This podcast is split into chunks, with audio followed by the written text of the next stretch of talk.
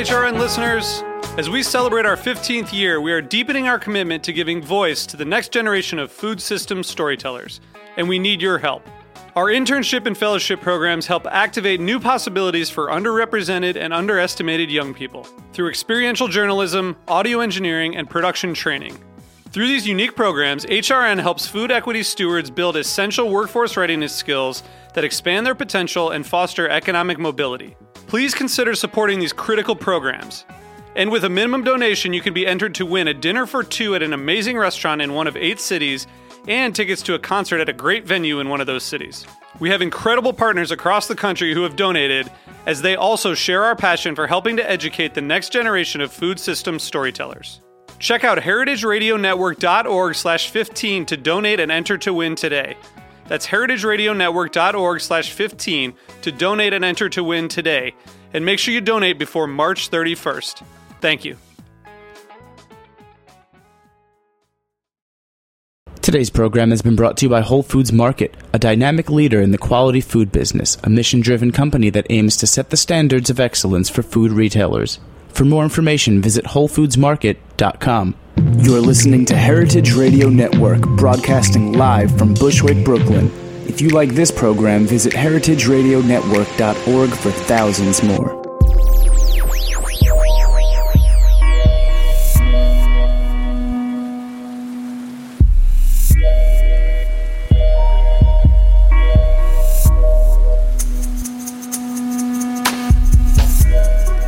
Thank you so much for tuning into the Heritage Radio Network.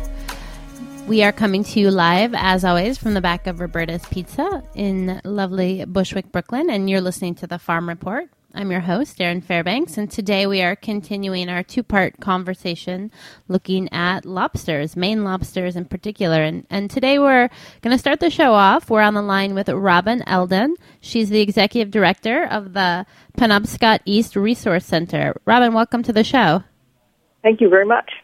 So I, I'm I'm excited to kind of tuck in and kind of continue on some of the themes that we explored um, in, in, the last section. But before we before we go, why don't you take a chance to give our listeners a little bit of a sense of of the scope of your work at the Resource Center? Okay, uh, we're a we're a nonprofit in Stonington, Maine. Stonington's a little small fishing town, which is actually the largest uh, lobster landing port in Maine. Um, and uh, it's on an island with a bridge, and our work is uh, to do with securing a future for fishing communities in eastern Maine. So we work in a number of different parameters, um, trying to make sure that there are abundant resources, well-managed fisheries, that fishermen have access rights to fish those um, species, and then that they can be profitable doing it.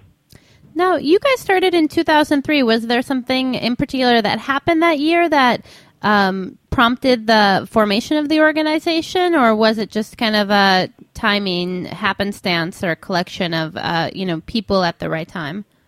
It, was mostly people at the right time, but um, there so there wasn't one catalyzing event. But overall, um, what we had been seeing, those of us who were fishermen's wives, fishermen um, policymakers, different people who were all connected to the Eastern Maine fishing community, uh, we had lost a major fishery that was not as important in dollars figures as lobster, but another significant contributor to our economy, um, and that is the groundfish, the cod and the haddock and the pollock and the hake and the flounders. And we had had a stock collapse that happened in the um, mid 90s and we had tried on a volunteer basis as a community organization to uh, make change. And what we realized was we really needed a stronger, uh, more powerful organization that could work on a number of different fronts, from very local all the way to national.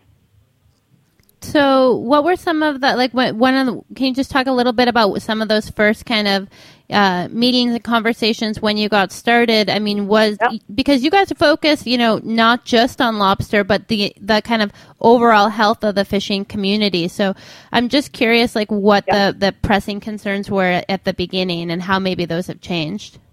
So it was actually fascinating. What happened was. Um, uh, the fishermen that were part of a smaller group called Stonington Fisheries Alliance um, had spent a lot of time talking about the need to have diverse opportunities because the thing about harvesting a wild food is that you are you do your best to be sustainable in terms of your own fishing practices, but you are at the mercy of what the ecosystem provides. And so when suddenly there were we lost such a major part of our market basket, if you will, the the groundfish. Um, fishermen were saying we've got to take care of what we have because lobster is basically all we have right now. And just to give you a perspective, the two counties we work in are over 90% dependent for their fishing revenue um, on lobster. And they're the two most fishery dependent counties on the East Coast. So lobster, it was a very unstable situation, and it actually has continued that way. So the conversation was number one, how can we make sure that we take care of the lobster resource, that we have some kind of fallback uh, plan for if the lobster resource goes down, and that led to the formation of a lobster hatchery, actually, which I can talk about. But um, and then we've got to make sure that we continue to have access rights and try to replenish the other species like scallops and groundfish, so that we have options. So, what are what are the roles that lobster fishermen play um, in in supporting kind of the revitalization of some of those other fisheries? Is there things that they can or can't do, or should or shouldn't do that will kind of support the the growth of kind of the other um, types of fishing that happens in the region?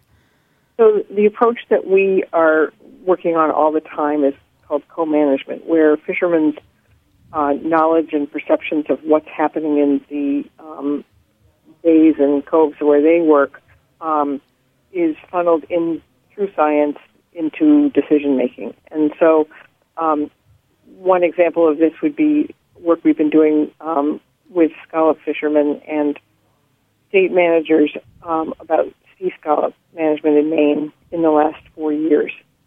and so, uh, first of all, what I should say is that traditionally in Maine, fishermen are not categorized completely as one. You know, you're not a lobsterman or a scallop fisherman. You're a fisherman first and foremost, and then you are fishing a suite of fish, species that may change year to year or um, season to season based on either abundance, market, or your preference. Got it. Got it. So one of the things that I found interesting when I, I spent a little time out uh, lobstering with some friends a few years ago was that you know primarily in the lobster traps, what we pulled up was lobster, but there was you know occasionally uh, the the days that we were out, we we ended up grabbing up a lot of crabs, but we you know threw most of them back because there was no kind of uh, established market or wasn't kind of worth the time for the for the I mean that's what I was told. And I was you know to me someone who grew up in like the Midwest like the idea of like you know putting back the abundance was kind of um, surprising. But uh, is that is that uh, well, go ahead. That's the that's the other thing about the lobster fishery that makes it a model as a sustainable fishery because um, and this is the surprise that you felt seeing all of the lobsters and crabs that go back over the side is um, something that happens when you have fishermen from other countries come or other parts of the country. Often people are really surprised. So lobstermen have they protect the small um, lobsters and the large lobsters. So there's they they're protecting the, the juveniles and making sure that they grow up to reproduce, and then they protect the big breeding lobsters, um, and they throw everything else um, they threw the, all of those overboard. And so they only keep what's essentially called in some fisheries a slot limit of certain sizes. And they also aren't they don't don't keep any lobsters with eggs on them. And so right. this is a tr- tremendously um, this is undoubtedly a major reason why um, the lobster fishery is so productive right now. So that's one of the things that's confusing to me about the the the collapse of the ground the groundfish uh, fisheries because was it just that those kind of like standards um, or understanding of supply didn't exist or weren't being followed? Or i mean are there some key points that you've been able to identify in your community that you can point to and say that's where we went wrong and and we need to kind of watch out for that in regards to lobster? Or is it still yeah. a little unknown? So I think that um, lobster protects the all the critical life stage bottlenecks, if that makes sense. So Mm-hmm. making sure to protect the young ones and the and the mothers and make sure that there are large males to breed with the large females and so forth. So and then lobster traps protect the habitat that lobsters live in. So um, they don't traps themselves don't protect the habitat, but the methods that are used for fishing lobster doesn't uh, harm the habitat where lobsters live. So, um, and then of course we feed them with bait, um, which may be a good thing or maybe a bad thing, but it's you know it's not a um, it may not be a big impact. So, so uh, the overall structure of the lobster fishery is structured to be sustainable over the long term. That doesn't mean that the lobster resource won't go up and down with environmental conditions, but what it means is that you're always allowing that population to have um, what it needs to make the most that it can with the current ecological conditions. We didn't do those same things with groundfish. So, is that then a resource that I mean, there is potential for that to be a resource that is is lost forever, um, but but We're, we're very hopeful right now about eastern Maine, and the reason that we're hopeful is that, first of all, there's been new science that's uh, uh, been developed in the last 20 years that shows that there that groundfish actually um, function in much smaller subpopulations than we thought before. We thought, on average, there were fish in the ocean, but now we know that there are specific spawning areas, and those fish will fish that are born there will that are hatched there will um, home back to spawn again. So it's sort of like a salmon only in the ocean. And then um, we also know that probably the reason that those spawning areas became so important and possibly um, behaviorally and even genetically distinct is that um, there was food there 12 months a year. Maine is undergoing a huge restoration of its river fish, um, removing dams in major rivers and opening up fish passage on places where the dams can't be removed. So we're expecting a huge um, increase in the what's called river herring uh, populations, and we believe that that probably will will change the conditions and allow groundfish in that area to start to rebuild again. And I think, you know, you identified at the beginning of the show that in the communities that you work with, uh, about 90% of the fishermen are dependent on on the lobster supply.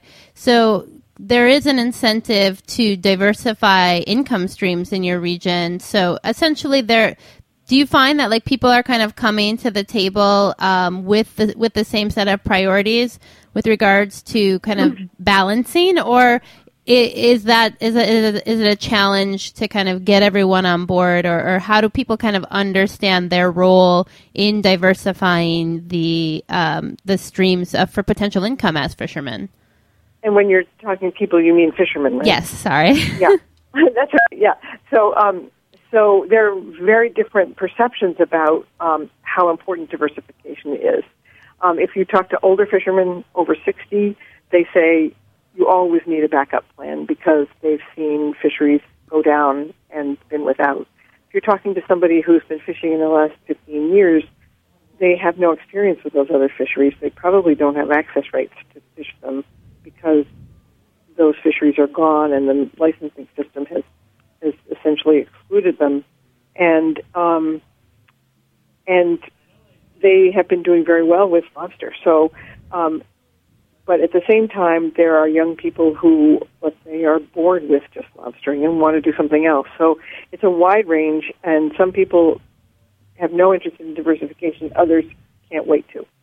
Yeah, that was one of the interesting things. It seems like there's a real priority in your organization to actively not not just protect the fisheries, but also to protect the the, the way of life in these communities. That, that there is an expectation by the communities that their children or grandchildren are going to be able to I- inherit their businesses, inherit this way of life, and you see that as something of like value and worth preserving. Um, equally, it seems, to to the actual fish or lobster. we think that um, fishing is an amazing way of making a living. Um, if you treat the resource right, you can have that living forever right where you live. Um, Maine has a very interesting fishery because it's so because lobster so dominates it. Lobster is an owner operator um, fishery, which means that the um, scale of the businesses is all uh, you know family businesses, and you have to the person do actually doing the fishing is the person who owns the boat and is invested in the future of of that business. Um, so so we feel it's not only a marvelous way to make a living, but also that many small scale fishermen who have the ability to adapt from one fishery to another um, actually are a critical piece of the future of fishery management because when you fish from one place, you care about what, what is happening there. And you also have local knowledge that, that no government science organization can ever afford to uh, collect. It's far more detailed information than you know a state or federal agency can ever hope to collect. If as the climate changes and we have a changing ocean, that information is going to become extremely important. And I see, and the Penobscot East mission sees this community scale fishermen being a major part of how we take care of our fisheries in the long run. And in the process, their families will be able to continue to fish for generations. Excellent. Robin, thank you so much for joining us. I really appreciate you taking some time to um, lend some insight. And if folks want to find out more about the organization and look at uh, other ways to support you, they can visit www.penobscot.east.com. What is the best way uh, if folks want to get involved or, or support the work that you're doing? Well, um, uh, it, first of all, it's possible to donate online through our website, and we always appreciate any support. Um, any anyone who has um, an interest in community scale fishing, has an interest in marine research, um, interest in governance and process um, education, we would love to hear from them. Excellent. Well, folks, don't be shy. Reach out. And Robin, hopefully, we'll have you back again soon to uh, keep this conversation going. Thanks so much. Well, thank you so much for the opportunity. We are going to move to just a short break. And When we come back, we'll be on the line with Chad Dorr of Dorr Lobster, so hang tight.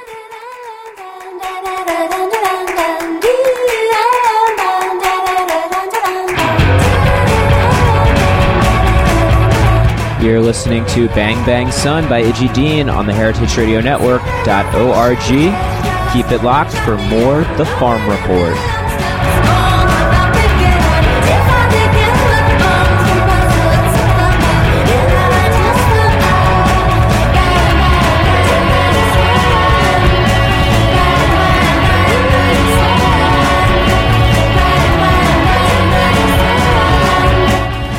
Today's program has been brought to you by Whole Foods Market.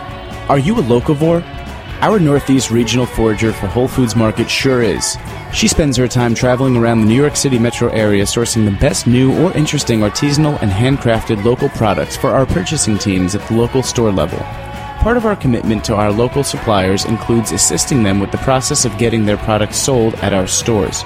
Whether it's suggesting packaging designs, pricing, or distribution methods, she's helping some of the area's best new products reach savvy shoppers at Whole Foods Market stores. Today, New York. Tomorrow, the world. For more information, visit WholeFoodsMarket.com.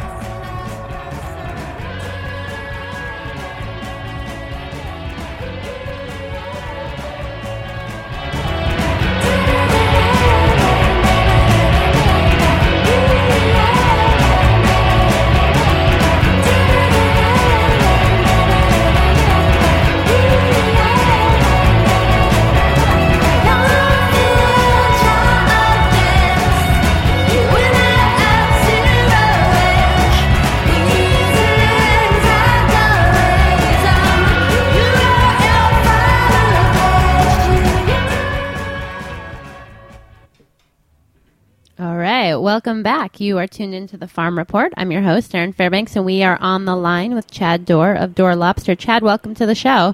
Well, thank you. So I'm I'm really excited to uh, get a little perspective on your business. It was fun, kind of daydreaming uh, uh, potential lobster meals while sorting through your site. But um, I know that your family's been in business since 1977. Uh, how did you guys get started? Um, what were, what was kind of the impetus for the launch of Dorr Lobster? Well, my father's been a fisherman his whole life, and that kind of has grown our business. Like when he was young, he wanted to uh, kind of branch off on his own rather than just selling to the same old person.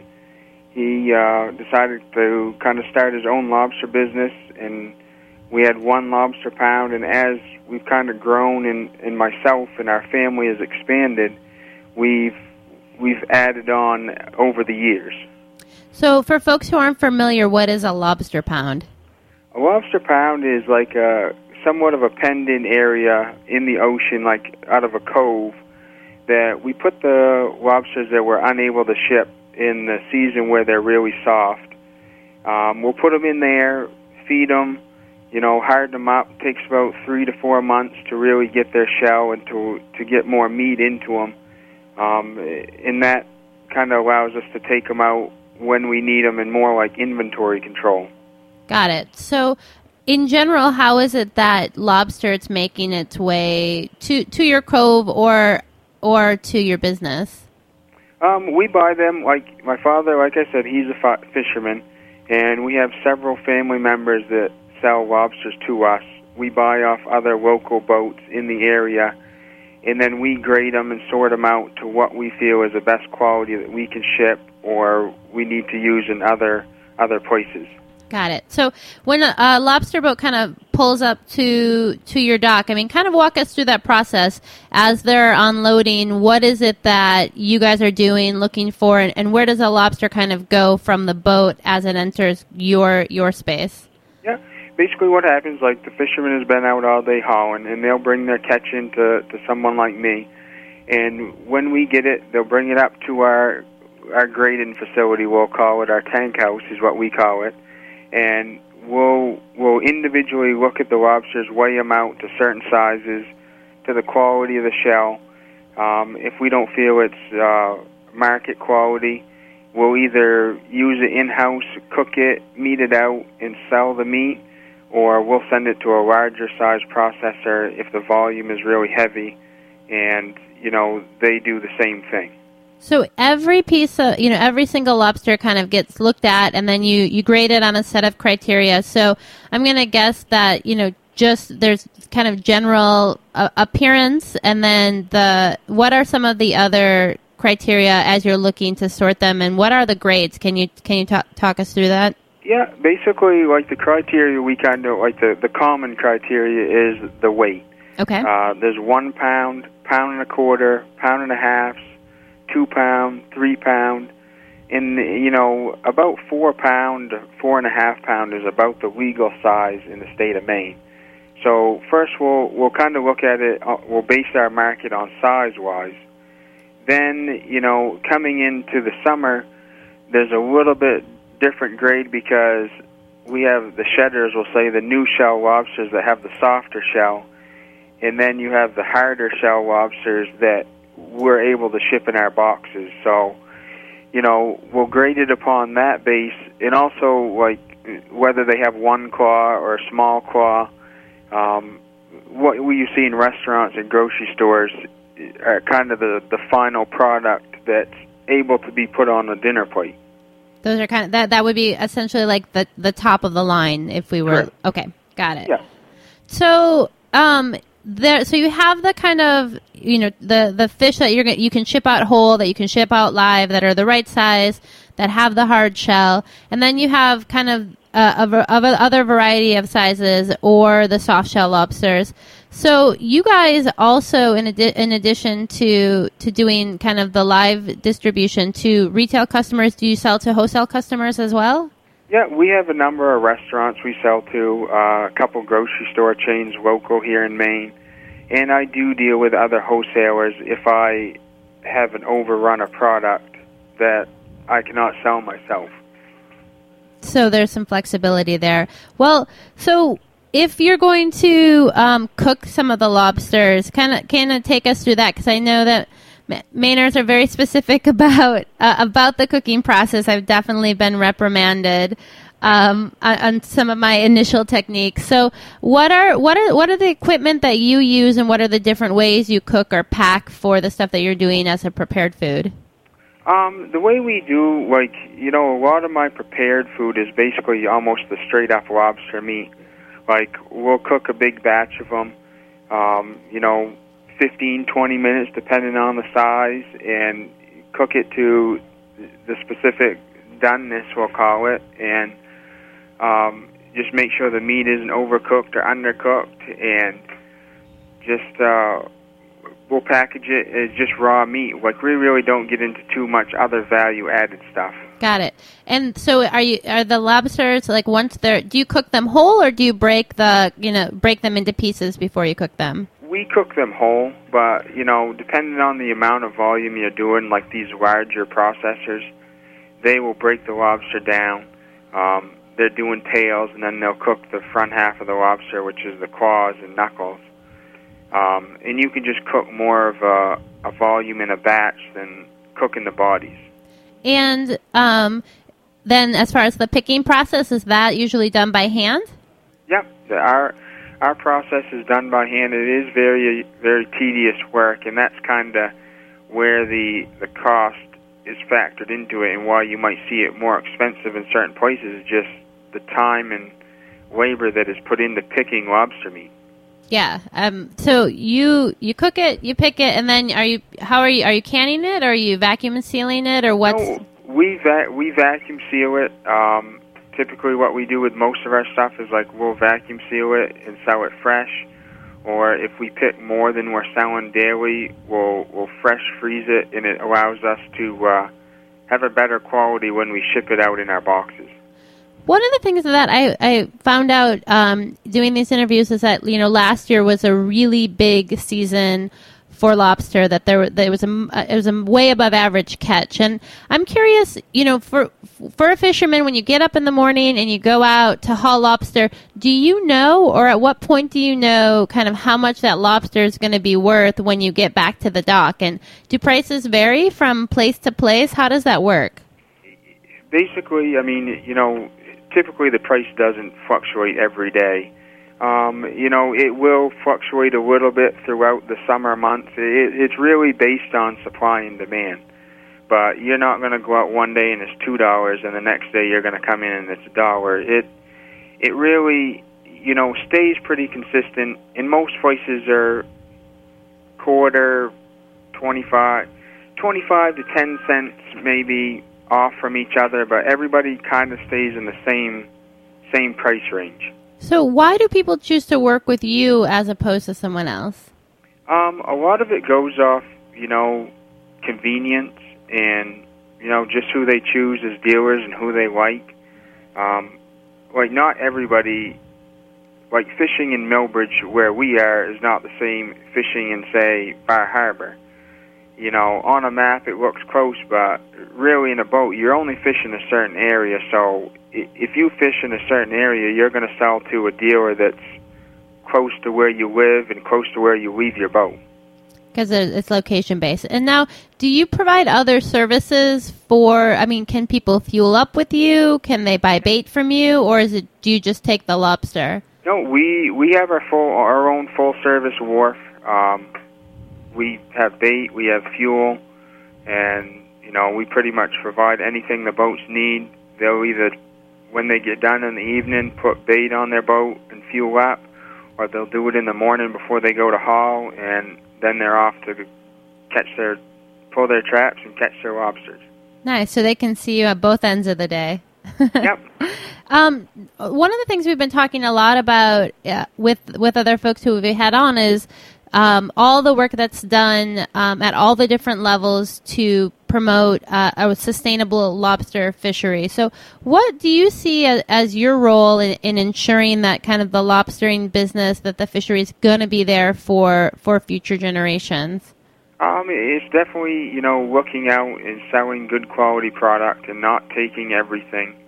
Um, and it's also what Maine has done, set in place like certain restrictions, how they're fished, you know, how what size you can take, and as you can see over time, that just the catch keeps going up and up and up, and it just shows that it's a sustainable product, and Maine is doing the right measures to keep it where it needs to be. And what happens, like, if you say you want, you know, unload a, a hull from someone, and there's there's lobster that are are you know out of spec.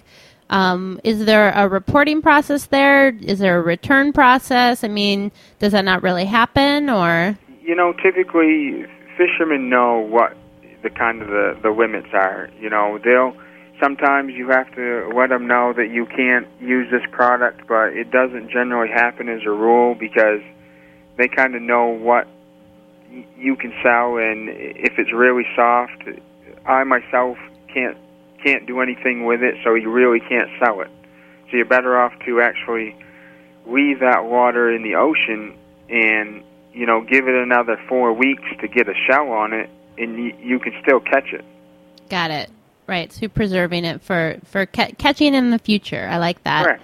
Now, one of the things uh, that I was surprised that the, so the lobster fisherman I hung out with actually and strangely turned out to be allergic to lobster, so he didn't he didn't eat it. Um, what about you and your family? I mean, do you guys have a lot of lobster, or is it is it uh, you know kind of not not the go to source? It's just one of those things. Everybody thinks that you know you handle a lot of lobsters, you eat them all the time. Um, it's one of those things I'll eat it on occasion. Um, but it just gets to I myself, my wife loves it, um, but myself, I eat it, and it's just after you just handle so many of them, you kind of just get tired of looking at them. yeah, I bet. But but on the other hand, like we'll eat them when it's a special occasion or family members come down. That people don't don't get them as often as we have them, and we'll just treat ourselves and treat them when they're around. So People that don't get it every day, that's when we usually eat it when they're around.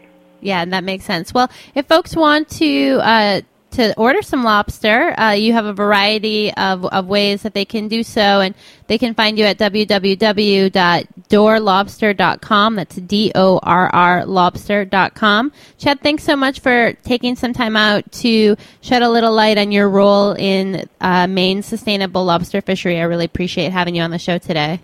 Oh, I definitely appreciate it, and you know we appreciate all the support that is not only as our business but as the Maine lobster industry itself, and and really that's what I'm trying to do. Not only promote my business, but as the fishery as a whole. That's great. It's a real. It's, well, you know, it takes a you know it takes a village or a community, right? Right. Well, thanks a lot, Chad, and special thanks to Alyssa Goldman who helped me produce this series. Also, thanks to Joe Galarraga, the engineering, who's engineering for us today. Uh, tune in next week. We'll be talking with Philip Ackerman about his book Rebuilding the Food Shed. Possibly a touch more uh, content than we're going to be able to cover in a half an hour, but we're going to do our best. This, like all 30 of our live weekly shows, are available for free as a download through iTunes. You can find us on Stitcher Smart Radio, but we hope you'll visit the website, www.heritageradionetwork.org.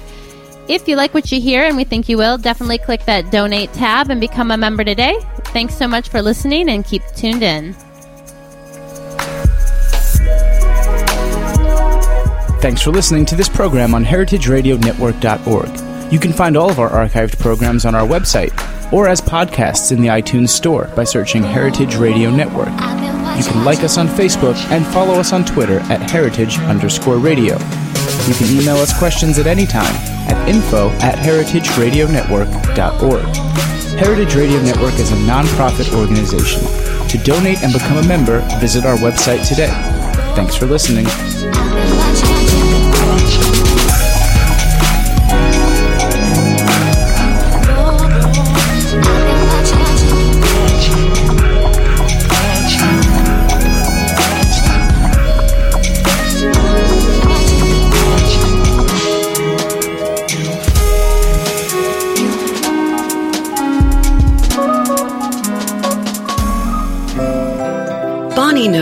When you plant something, it keeps on giving. Growing from friend to neighbor to community. Generations of gardeners have trusted Bonnie for fresh, healthy vegetable and herb plants. Rely on Bonnie for quality plants, help, and support. Bonnie, gardening with you since 1918. BonniePlants.com. What's hot at the green market? You're about to find out now. It's the Grow NYC Market Update.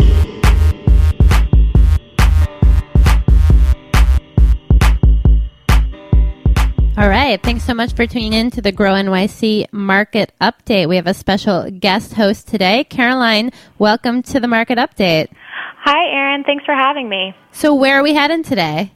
Well, today we're going to hop on the one train and travel uptown to the 116th Street stop, where our Columbia Green Market stretches for two blocks along Broadway, uh, flanking the entrance to the Columbia University campus. Every Sunday and Thursday, university faculty and students and Upper West Side residents come out to shop.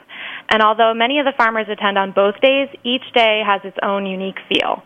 Um, on Thursdays, the flow of the market day is determined by the class schedule. Faculty and students stop by to grab a snack or do their grocery shopping in between classes or on their lunch break. And they bring the busy energy of the school day uh, with them through the market.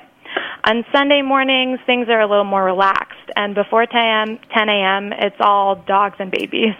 but as the morning unfolds, the incredibly loyal market shoppers make their way up and down the length of the market, dropping off their compost, chatting with neighbors, and their favorite farmers.